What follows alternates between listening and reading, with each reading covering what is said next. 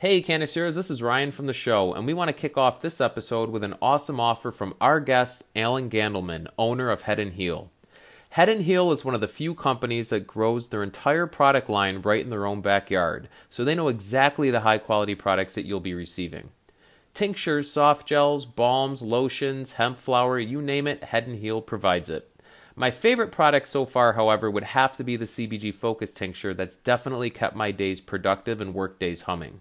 At night, I use the one to one CBN and CBD formula that puts me down nicely and has me feeling refreshed and ready to go the next day. The best part for you, however, is if you're looking for high quality cannabinoids at a discounted rate, wait no further. When at the Head and Heal's checkout page, type in CC Podcast 20 for your discount code and receive 20% off your entire order. That's right. Just type in CC Podcast 20 and you'll receive your shipment right to your door at a discounted rate. So that's it. Thanks so much for joining us on this episode once again. As always, keep enjoying the show. Stay tuned, and we will see you guys back here soon. Welcome back, everybody, and thank you for joining us on another awesome episode of the Cannabis Connoisseur Podcast with yours truly, Ryan Chavez, and my man who also has a plan. Often, Jack Stone is not going to be with us today, unfortunately. However, we are going to be coming at you with a very, very special guest and cannabis expert and enthusiast as well, Allan Gandelman. And before I, I let get Allan take the mic here, I just want to do a very, very brief introduction on our guests. Um, very, very important. Allan is a former teacher, and he's been an organic farmer since 2011 and broke into the hemp industry in 2017. So, very interesting background. After he, he what he did is he experienced the benefits of CBD firsthand, um, securing one of the first industrial hemp licenses in the state. Allan went on after that to co-found the New York Hemp Oil, a CBD processing company, and Head and Heal, one of the first CBD brands to grow, process, and bottle their own products entirely in New York State. Uh, Allan's 200 acre organic farm, Main Street Farms, is also a well known vegetable farm that supplies produce to elementary schools, colleges, restaurants, and the homes of families all over New York State. So, with that said, I never give uh, enough justice to the background here, so I definitely want to give a nice warm welcome to Allan. Thank you for coming on the Cannabis Connoisseur, and I would love to, to get your background, and uh, thanks for joining the show. Appreciate it. Yeah, thank you so much for having me. It's a pleasure to be here. Absolutely, and you're not too far. You're we just talked about this. You're uh, you're just uh, what a few hour drive away here, down in nice uh, Cortland, New York. Beautiful Cortland, New York. Love the That's correct. That's right. Yes, it's gorgeous. That's right. I do a lot of uh, I, I, do a lot of grape picking in that area in about a month or two. it's uh, right down in uh, in the, the lakes there. It's beautiful. But um, anyways, Allan, thank you for coming on. I, a ton of a ton of questions we have for you today. But I would love just to you know off the bat here. Um, I kind of mentioned this a second ago. Your journey with cannabis uh, has taken off, in my opinion, pretty rapidly. Um, you know, just looking at your timeline there, and so I, I, think when that happens, there's usually a pretty significant reason for that. Um, that, that, certainly was for me. That was the case for me. I had a lot of health issues, and and cannabis really uh, kind of helped with that quite a bit, and I dove in. So I'd love to hear your background and uh, what brought you to where you are today. Yeah, absolutely. So, like like you mentioned, um, I got more. I got. I'll say I got back into cannabis uh, around 2016, 2017 when I had Lyme disease and I was really sick and running this farm and um, needed something to relieve the pain uh, and all the symptoms that are associated with Lyme, which for me were like arthritis and insomnia and just general uh, brain fog. Um, however, I have been a very active cannabis user since I was um, a teenager, and mm. in when I was 18 years old, uh, more than 20 years ago, I was the vice president of my regional NORML chapter, and so NORML is the national organization for reforming marijuana laws. Yeah. So I actually have been very in tune with cannabis and paying attention to cannabis advocacy for uh, more than half my life at this point. Um, it's just that you know career went and I became a teacher, like you said, and you know I fell out of the cannabis advocacy and usage, uh, and then I fell right back into it, um, and so here we are. and, and I'm just so. I mean, was there any conflict of interest? I mean, you were a teacher, and you were also. I mean, you had the background in cannabis. I mean, I think nowadays there's no conflict of interest, but I mean, I would imagine, you know, 20 years ago, that's a bigger deal, right? Well, I was a teacher when I was in my mid 20s, so I was not involved in cannabis activism then. I mean, I've always thought about it, but I was involved in uh, gardening and having animals and fruit trees, and uh, always involved in healthy eating and um, you know keeping keeping my you know life as clean as possible that a you know 20 something year old can do. Um, but it wasn't until I got really sick with Lyme disease that I got into cannabis like full on, full time. And I, I quit. I had quit teaching. I started farming in 2011 and I started Main Street Farms, which is now the 200 acre organic vegetable farm. And, you know, we provide vegetables to big restaurant chains in New York City, um, as, as well as uh, school districts and local farmers markets. Um, but, you know, while I was farming, you know, I could do cannabis as much as I wanted because you're not a teacher and you know no one really cares. Although I will say they do not drug test teachers uh, here and where I was teaching. So oh, luckily uh, that was also a good shocking. That's actually very much shocks me. I, I would not expect that at all that they wouldn't drug test teachers. Wow. No, not unless I think there was a major problem. But no, there was there are plenty of teachers who are cannabis users who definitely do not get drug tested. Oh, that that is uh well that's news to me. I mean, for sure. I definitely would not have expected that. Um, but I would imagine also as a teacher, like cannabis is probably really helpful in a lot of different scenarios, right? Dealing with the kids that you got to be dealing with them, sure. Um, oh, absolutely. And and you're so you um you started using cannabis when you were younger. Now, you had the Lyme disease also when you were younger, and or I had Lyme disease when I was so this would have been 2016, so only five years ago. So only in my mid 30s, really, um, that I have Lyme disease. Yeah. And uh, and so you were using THC mainly when you were younger, and then did you kind of do a lot of research and you're like, hey, I got to check out this CBD. It seems to be helpful also maybe for this when I got Lyme disease, I started, you know, one of the first things that I did was go to THC actually, because I knew the health benefits. And at that time, I was actually making, well, what was known was uh, as Rick Simpson oil, RSO oil, or FSO, you know, full, full, spectrum oil, whatever, you know, people call it different things. But I was making it tr- like people do in a rice cooker in my kitchen with, you know, flour that my friends were giving me because, you know, they were growing here in New York and so I was just making my own Rick Simpson oil and taking, you know, high doses of THC um, every day. The issue was, you know, running a, a 200 acre farm and having a lot of employees. I couldn't, I, you know, I was taking several hundred milligrams a day, between 100 and 300 milligrams of THC a day for my Lyme symptoms.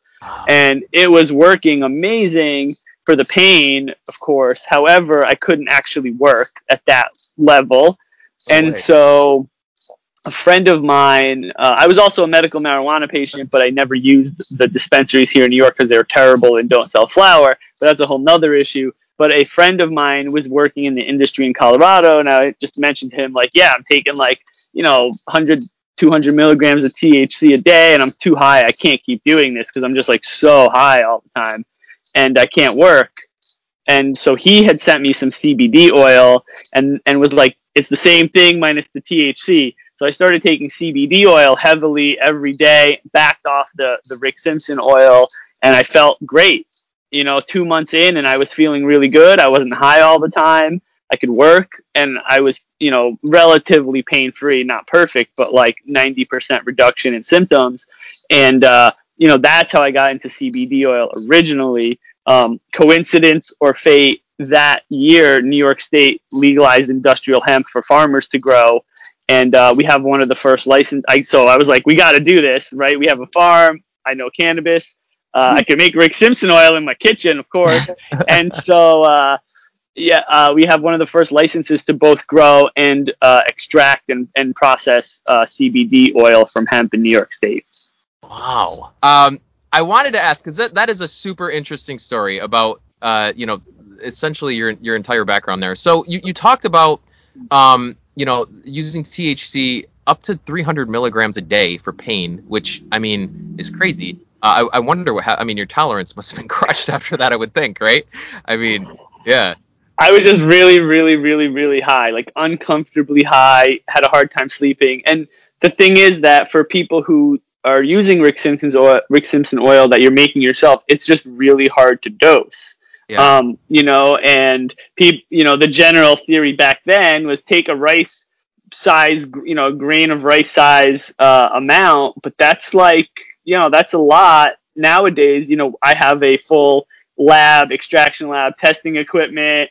Uh, we can make oil and and do, you know, know exactly what we're putting in our products. But you know, back then it wasn't like I could like send a sample to a lab and say how much yeah. THC is in here, and huh. uh, so yeah things have changed. Uh, things have changed a lot since then, right? Um, I actually had a similar story where you know my I started with medical cannabis due to a lot of pain that I was having, like digestive pain, stomach pains, and um, you know I I gravitated to the medical program eventually because uh, I just couldn't keep going to work high right? like it just like I mean, I was just I, I had to present every single day, and um, it, it, was just you know, and I needed it was helping the pain exactly. It sounds like what was, you were going through, but then like you just weren't functional, and it just wasn't really the way I wanted to live, right? I didn't want to walk through every day like that. So, um, so the is the pain? I was curious from the Lyme disease. It's from inflammation. Is that like a lot of why that happens?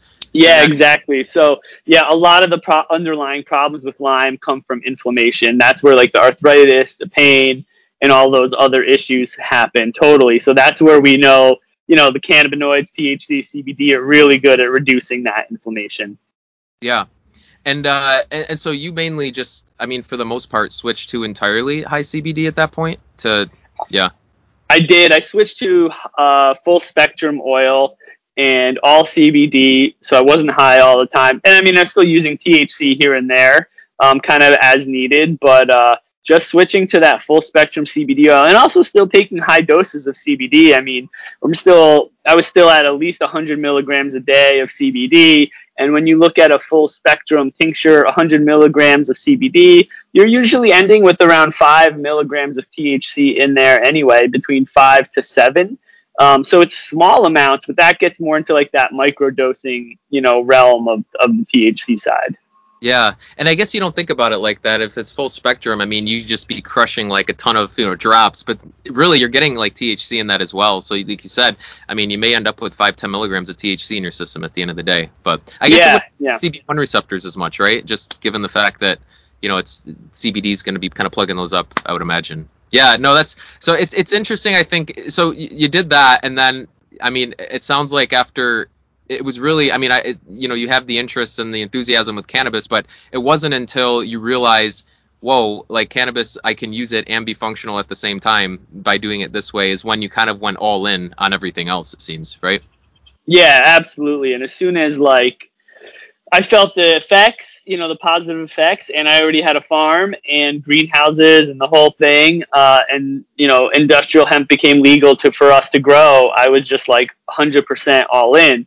And because of my experience with the full spectrum oil and not like CBD isolate, that completely framed how I created New York Hemp Oil, our extraction facility, and Head and Heal, our retail brand, because I only wanted to sell products that were full spectrum and certified organic because we we have been a certified organic farm for the last 10 years through the USDA and so that experience completely guided how the rest of my business and life would kind of go for the next several years up until today. Yeah, and uh, I mean, and so I wanted to ask really, you know, about your farm. I mean, you, you have a huge farm, 220 acres, right? It's, and everything's located like right on site. You guys, you do everything right on site, correct?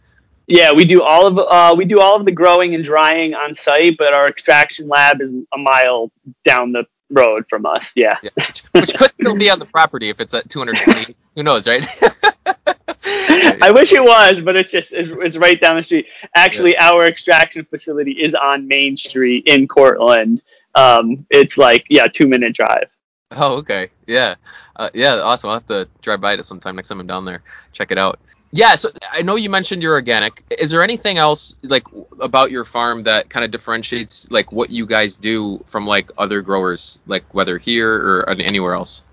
Yeah, I mean, not only are we organic, but we're also regenerative, and so we are growing vegetables uh, on a pretty large scale, uh, certified organic vegetables, all the kinds of vegetables. You know, we do large rotations with cover crop to build our soil back up. We have grazing animals, so we're really like full on ecosystem. you know, cannabis is li- just a small part of the farm natural ecosystem. And so that's, I feel, a huge benefit to our products and the hemp we grow, our CBD, our future THC that we grow is because like of the way we treat the soil and we do the rotations um, and just our philosophies on farming versus what you normally see, which is just like this is a THC farm or this is a CBD farm and that's it. And they're growing in big pots, you know, feeding, you know, nutrients. And for us, we're actually growing the soil, feeding the soil, and growing our plants in the soil. So it's just a little bit of a different model than what's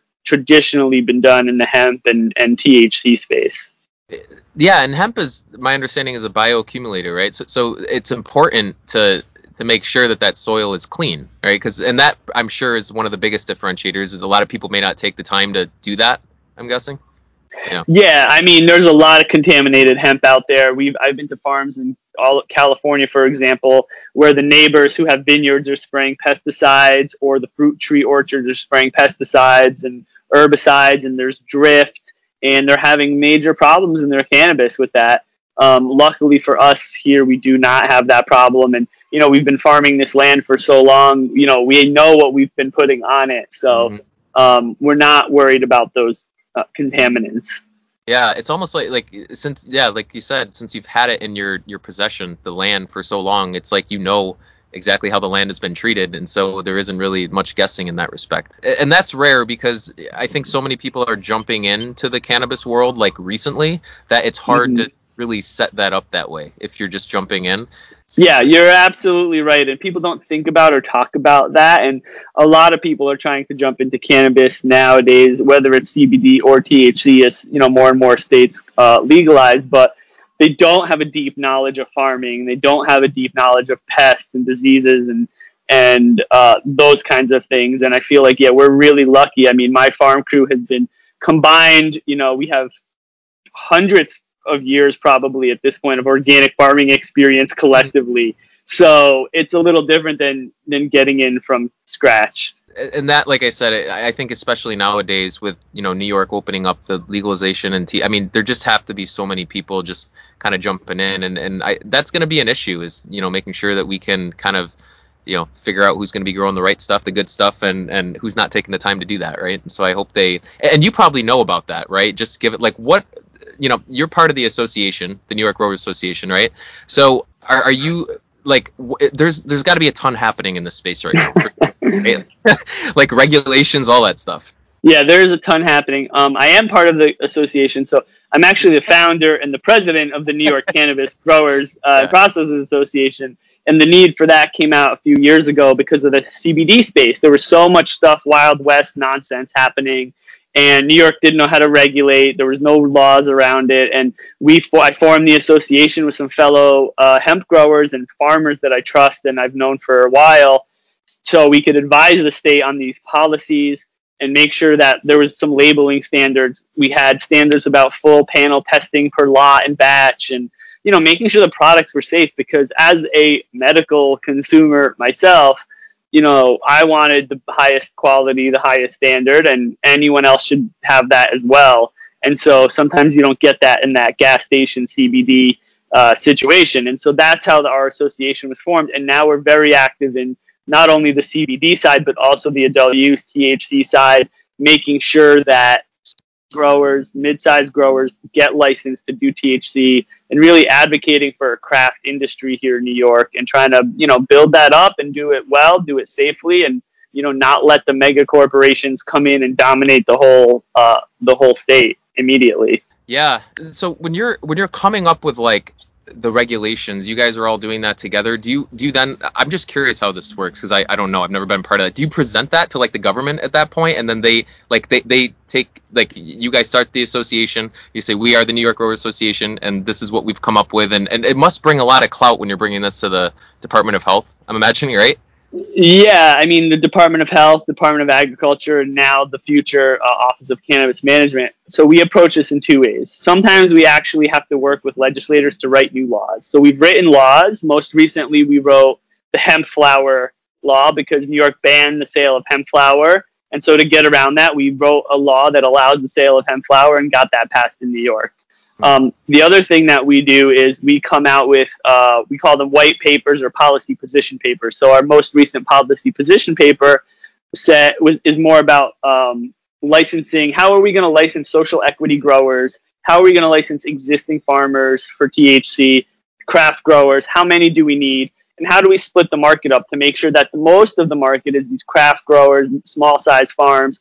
There's always going to be the few multi state operators, but how do we split this licensing up to make it fair and equitable across the entire state? So we wrote a policy position paper and we send it into the uh, appropriate department and then they say okay and they call us and we have we meet all the time sometimes weekly when the regulations are being written you know we have our own lawyer we have our own lobbyist and we, we will literally comb through every word and say no this this or needs to be changed to an and and here's why and and that's what we do. Like we get into the micro details because that one word can affect the small farmer's livelihood.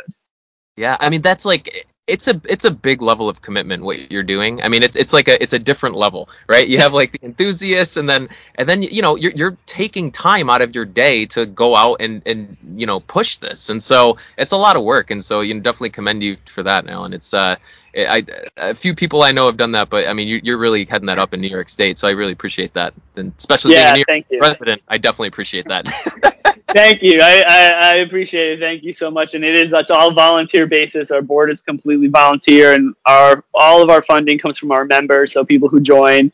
And there's a sliding scale. So if you can only afford like 50 bucks to become a member, you, you pay 50 bucks. And if you can afford a thousand or five thousand, then you pay a thousand or five thousand.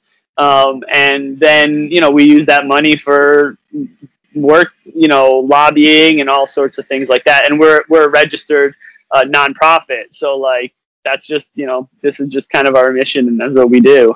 Yeah. Yeah, and, and like it, it takes a lot of coordination and a lot of work. So uh, and and somebody has to do it. so it's and, you know, yeah. yeah. that's the crazy part is that when we first started, nobody was doing it, and I was like, why am I the one doing this work? This is weird because no one else is doing it, and I have experience with cannabis advocacy and some food policy advocacy experience, but like now we're, we are the biggest cannabis associ- industry association in the state of New York somehow and uh, growing. So it's like no one was doing it. We stepped up a small group of us, you know, four or five people, and it's yeah. just, you know, blossomed into this beautiful thing over the last few years. You have a ton of people involved in that. If you go to the website there, I mean, you just oh, see yeah. all the you know people that are involved. I mean, there's a ton of names that you recognize, and uh, you know a lot of big players on there too that you've you've been able to get in there. So that's yeah, like I say, kudos to you, and that's a lot of work. I, I can't even imagine. I only can imagine. I'd say. um, Thank you. Yeah, absolutely. Um, now I, I, I want to jump real quick. We were talking about the farm. Um, so you, know you're part of the you started the association we just talked about and you also you know you have your history with advocacy in the beginning. Um, you also help other entrepreneurs uh, start their own brands right? And their own yes. their own lines which is really cool. So if anybody and we've talked about this on the show if anybody out there is looking to do something you know where you're looking to like start your own brand i've checked out what you do and it looks pretty attainable to like just get started if you can go into that a bit yeah, so we do what's called uh, private label or white labeling, and mm-hmm. basically companies will come to us or or solo entrepreneurs, you know, either one. We work with small individuals or you know bigger businesses. Uh, they'll come to us and say, "Look, I want to launch my own CBD line. I have some experience marketing, or I own you know a few health food stores, or some." Um, you know, I, I, I'm a chiropractor and I want my own CBD line. So we say, sure. And we just give them all the options. And a lot of times you know we can private or white label our existing head and healed products and put their stickers on them. And they'll set up a website and we'll even do their fulfillment for them so they don't have to worry about it. Uh, other times people want very custom products and we will make those for them too. And so we really you know some of our best longest standing customers are uh, other farmers who are selling at the farmers market somewhere in new york or another state and they come to us and say, listen, I'm already at the farmer's market every week, like three days a week. I just want to add another product that's non perishable because I sell vegetables. And so I can sell off season. So we're like, sure, here's, you know, we have really small minimums to help those people out. And we'll send them some cases of product with their branding and their business name and all. They do their own design of the labels if they want. And, uh, some of our best customers are people like that who literally started out selling one or two bottles at the farmers market and have slowly grown their business that way. And now we like supplement their income for them and their families. It's it's been amazing. And that's really um, how we got started at head and heal. We were going to farmers markets. I was making we have a commercial kitchen for the vegetables and we were making our own cbd oil. We were doing the bottling and bringing like 10 bottles at a time to the market and then all of a sudden we just started selling out like constantly and we're like holy crap people are really into cbd oil. And this was i think 2018 when no one really knew what it was yet and um, within i don't know months our sales on our cbd oil were like way past the sales on the vegetables. Even though we've been going to the same farmers market for like eight years or something like that people were just like just flocking to to our cbd oil and so that's how we got started at the farmers market. And so I love helping other small farmers and businesses to get started too. And that's how New York Hemp Oil kind of came into existence to help those people uh, get up and running. And that's also why I'm so passionate about the craft cannabis industry and as many small farms as possible, um, keeping it, you know, keeping it craft, keeping it quality, and creating a thousand, you know, million dollar companies around New York State in cannabis rather than you know 10 billion dollar companies or whatever. So you know that's really been the mission uh, in everything that i do and everything we do all along for all these years. Yeah and, and i think you know sometimes uh, you know people may ponder like what, what what is the benefit one way or the other? The way i see it is if you if you're able to get somebody if you sell cbd oil to somebody like at the farmers market and they just love it and they start coming back and they want to do more and then they're like hey i want to do my own thing. They're going to start you know they're going to start affecting and, and impacting like their own group of people that that we don't you know that you wouldn't even know. And that so i think the benefit really of of that model more or less is just spreading cannabis awareness right? And and that really is what it is. Because if you have this big conglomerate you'll always have these people that feel like they they aren't there. They're not they're not able to really you know get close and understand what it's all about. It's not personal right? So i, I think it's a big deal in that respect. Yeah totally and like it, it's all word of mouth. All of the CBD the sales we do is word of mouth because um, your listeners might or might not know this, but we can't advertise. We can't go on Facebook and put up ads for CBD oil. They don't allow it. You know, we can't we can't buy ads on Google. Not allowed. So our marketing um, potential is all word of mouth. It's very limited, and so that's how we've grown the business over the years. Yeah, it's it's uh it's amazing what you what you realize you can't do. Um, I mean, we we can, like I, I have a little you know LLC for this thing, and I can't even like it's hard to get a bank, right? like it's just I mean the banking system you know is isn't there yet, and so it's just like yeah, it, it's um, I definitely understand you know that aspect of it, but it, it seems for sure that just you know localizing this and and doing the word of mouth is is is not you know it's harder, but it just seems like way more impactful for actually getting the word out about cannabis the appropriate way that we want to. Totally, totally, yeah. A lot of times people call us and uh, what's this the term I've been hearing lately? Like what they don't want is they don't want Walmart weed what they don't want Walmart? What does that mean? What is that? It means they don't want to feel like they're buying their weed from a big box store. Oh, I see. They don't want Walmart weed. Yeah, like okay, got it. No oh, big box, big box store weed. Noted. Yeah, yeah, yeah, yeah. I mean, I, yeah, I, I, I, I find that when it's craft, it's anything craft. I mean, I don't drink Budweiser when I drink beer. You know, I, I just don't. I haven't in a while. And for those that do out there, that's that's that's you know, teach your own. But I love the craft taste. You know, it's just the the time they put into it, the different nuances they put into it, the different things you can experience with craft.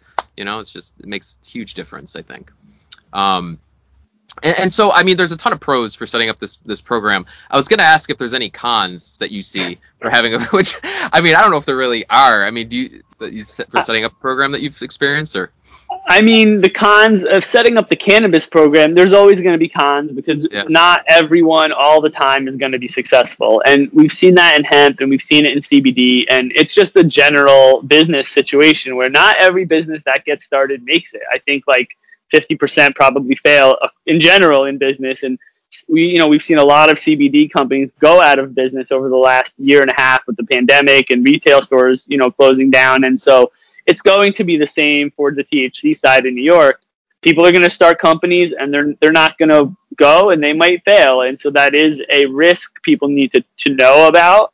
Um, and they also might never get a license. They might not have the right uh, skills to do in a license application. They might not be asking the right people for help, and so that's also a downside to um, a cannabis program where you need license and you need compliance testing, and there's a lot of bureaucracy involved in the entire supply chain of cannabis. And so, you know, you have to be prepared for that. And that is also a downside of legalization because we have people here in New York who are part of the legacy market, amazing growers, super genetics.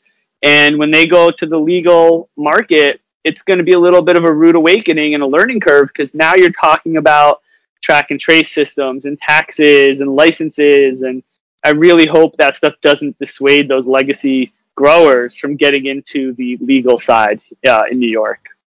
That's interesting. I, I, didn't think about that part of it, but yeah, the bureaucracy and the red tape around all this stuff is just.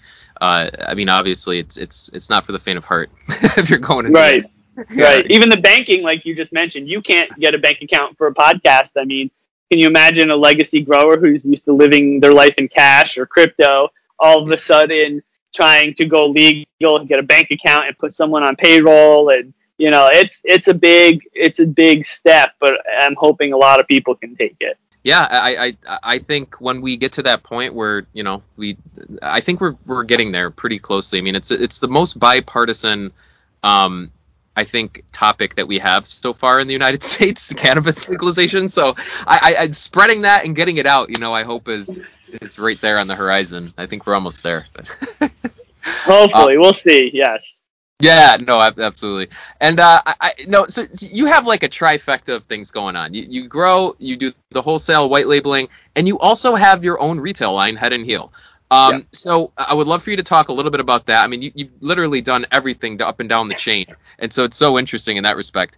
Can you talk a little bit about why, you know, after doing those other things, why you decided to get to Head and Heal and yeah, behind that? Yeah, so the impetus of Head and Heal was because as a vegetable farmer and um, we were growing vegetables, which is a raw agricultural commodity, and we were selling it to school districts. And there was a problem in the supply chain, and that problem with processing because the school districts couldn't take carrots and beets whole because they don't have the facilities to chop them up and wash them and all that stuff. So we had to send our vegetables to a processor and they had to chop up the vegetables, package them, and send it to the school districts on our behalf and it became a problem because most of these processors didn't want to work with small farmers like myself.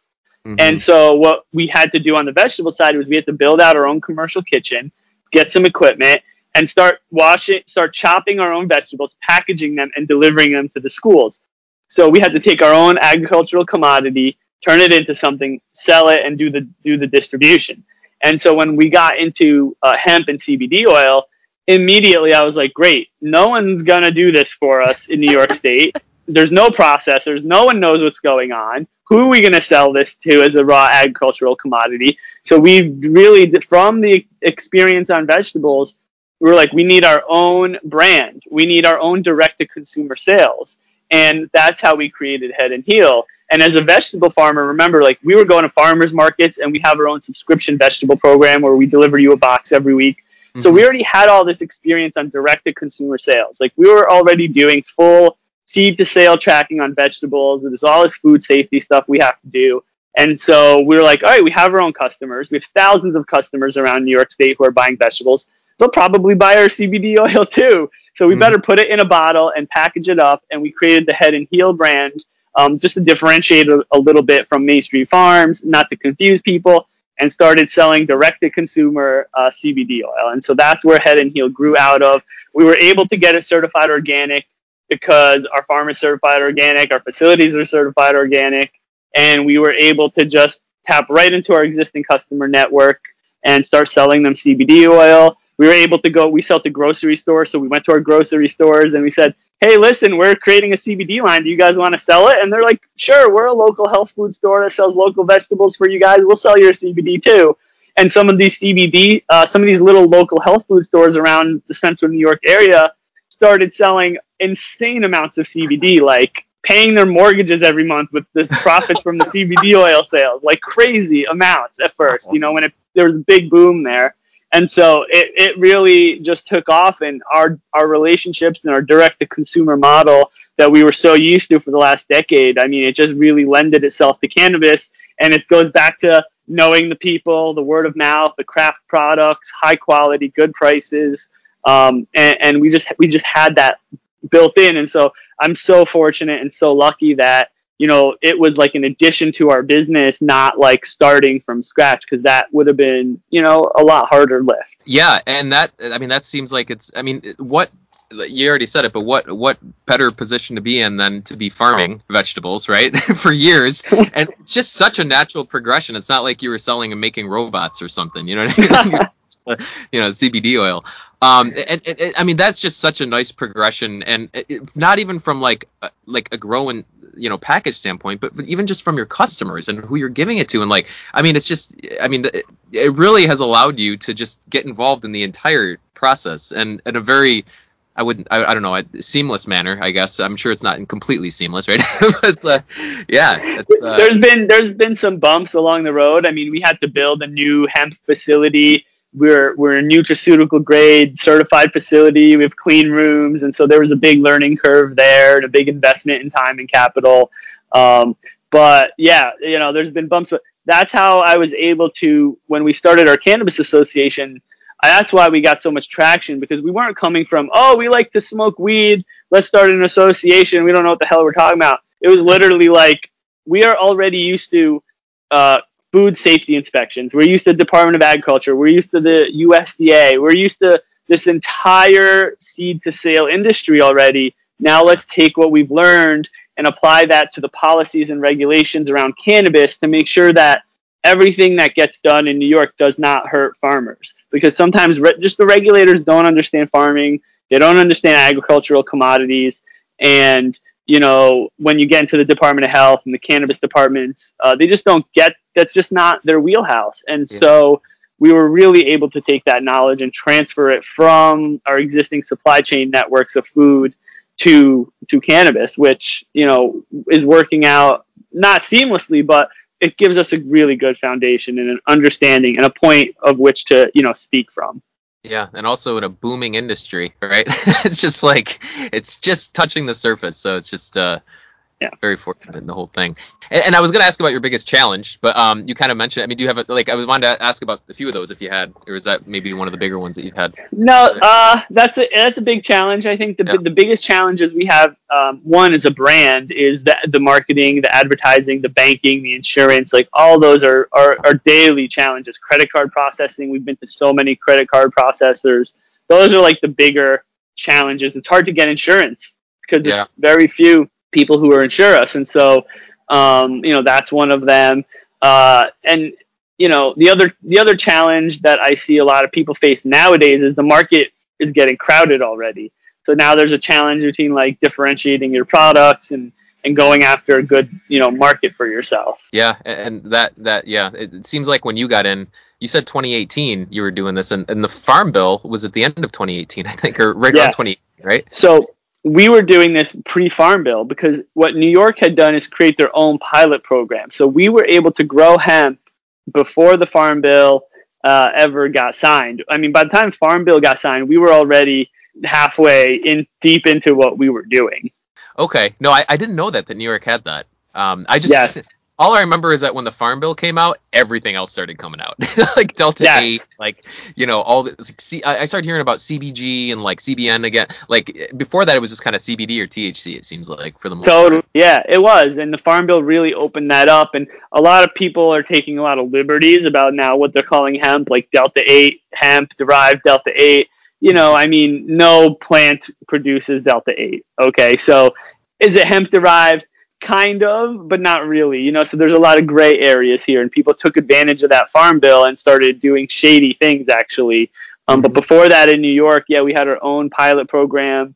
Um, there was only a handful of growers. Cornell University was very involved in hemp and research, and then the farm bill came along, and New York has to transition its program eventually to the USDA and um, all of those things. But it's that's a very slow bureaucratic process. yeah, as as we can always expect when we got the big guys up top involved, for sure. so, um, and and so you've done all these things. You've like I've said before, every part of the process you've been involved in. Do you enjoy one of those more than the others? Or yeah, yeah, that's a really good question. Uh, these days, you know, I've done it all myself from driving tractors to harvesting, hanging, drying, extraction, formulating, bottling, uh, every single sales going i mean i was going to farmers markets all the time every week. Um, and so i've done every piece of the process myself. Um, you know these days i just enjoy doing a lot of the policy work. I love doing uh, the entrepreneur work that helps other businesses get started and getting into business. And right now most of my time is spent planning for our transition to thc and what is that looking like the transition there? You're going to start making different products, I'm assuming. That's what you're doing. Yeah, yeah. I mean, we're setting up our uh, outdoor farm so we could do an outdoor THC grow, which requires security and fencing and sourcing the right genetics and all of those kinds of things. And so once we, you know, have that all set up, then we have to distinguish our processing facility. Like, so we'll have a CBD side, we'll have a THC side.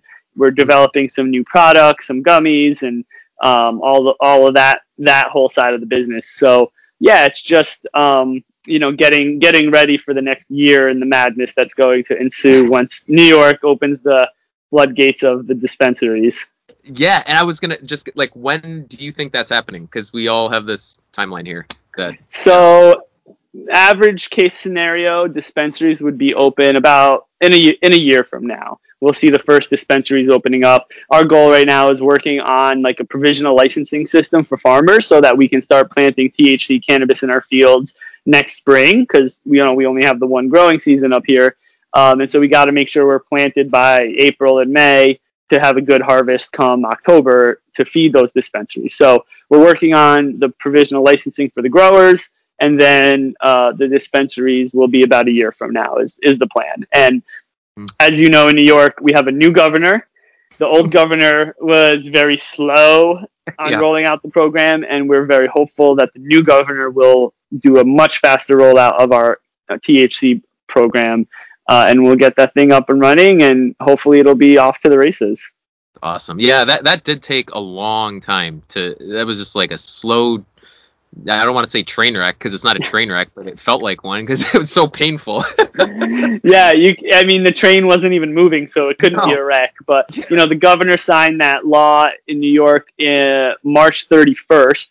Uh, here we are, you know, end of August, and it, there's still no movement on it. And he's gone, new governor in, so we expect some real movement on it. Yeah, that's great. Well, that that's good. I'm gonna be keeping an eye on that for sure, selfishly. so I, out of Head and Heal products, you, you guys have quite a few. I've been on there. You, I mean, cats, dogs, sleep, energy. I mean, you got the whole thing on there. Is there like a popular one for that that overall, and maybe one that you recommend for newbies if anybody is you know listening wants to give it a shot? Yeah, absolutely. So, you know, the two most popular products are the 1200 bottle and the 2400 bottle. Those are like the strongest ones we have.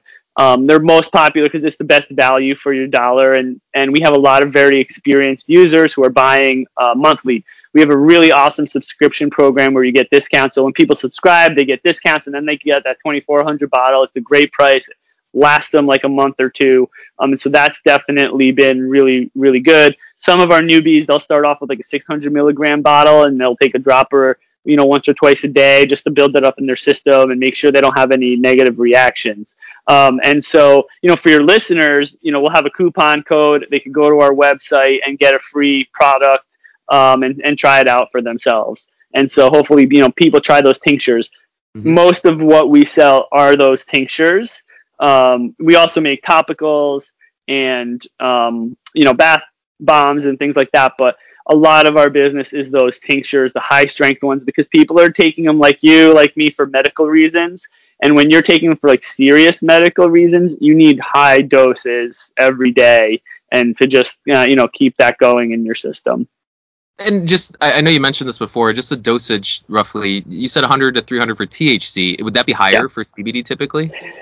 No. no. CBD is. I mean, we have people using our CBD products doing 20, 20 to sixty milligrams a day. Ah, yeah. um, we have other people who, you know, everyone has different um, receptors, different tolerance levels. So, you know, we have other people who are at 100 milligrams a day, but 100 is the, I, I would say, the upper usually of a- the average, probably 50, 60 milligrams a day that we see.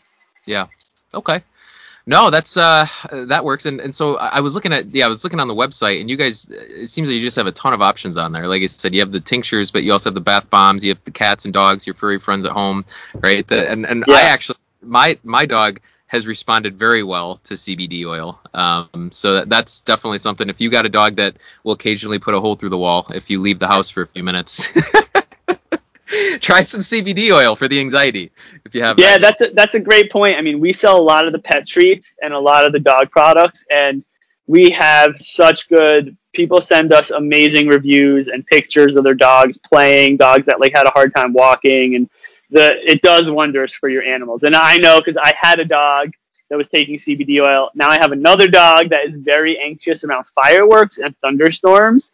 And when we know like Fourth of July is coming around, like we dose her good with CBD, and she's just yeah. like out cold. She's chilling on the floor.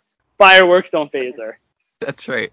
Well, we have to do the same with mine. We, we I mean, she'll, she'll run right out of the room, and she'll just, if she gets out of the house, she just won't stop. She won't even know where she's going. She'll just keep going. so we gotta, we gotta like keep her down, and yeah, she's scared to death of those things. But yeah, I mean, you guys have a ton of stuff on there, and so um, for our listeners, uh, just do you mind just um, as we're rounding this out, just giving them a background of where they can find you, all the different places.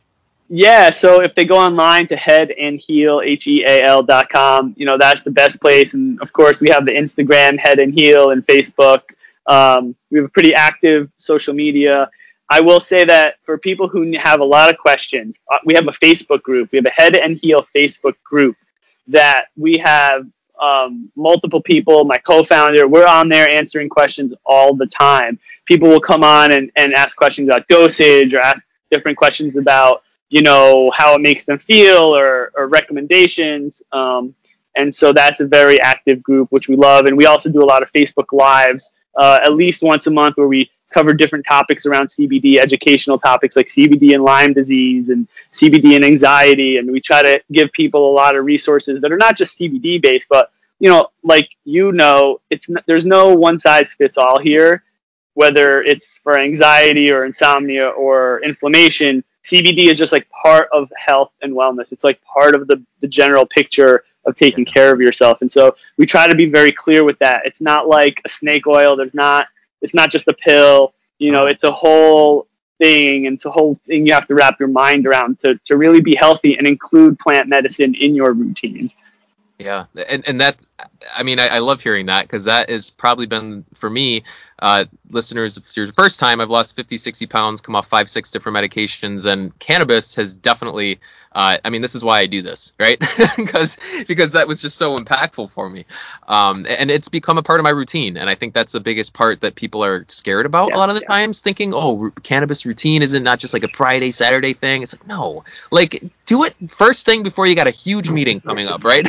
like you're really nervous, like it, you'll be better in that meeting. You know, you'll think clear. It's just like yeah, so it's it's that routine thing I think is huge, and that just comes with just bringing you know a very approachable um, product and, and approach really to to your methods, right? And and that is really what you guys are doing. So, um, yeah. So so Allan, uh, definitely listen. I, those are all the questions I have, but you guys, I just want to say. Um, you know, for all of our listeners out there, we're very lucky. Uh, Allan has touched every single part of the process with cannabis at this point. Um, whether it's your health, whether it's business, whether it's uh, just like I mean, you do so many good things. You know, helping people start their business. You send vegetables to schools. I mean, it's just like everything you're doing is, is just all good stuff. And you're legalizing cannabis in New York, which is huge for me. So that's I thank you for that helping with that process, I should say. But uh, listen, Allan, thank you so much for coming on the show. It's been an honor uh, to talk to you and, and have you on. Um, and we would love to, you know, chat and stay in touch and have you back on again.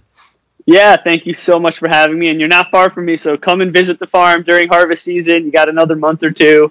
Make it down here if you're driving through. I'll give you a tour through the fields, and you could hug and rub yourself up all over the plants and get nice and sticky. I that is the best invitation I think I've ever had. I appreciate that.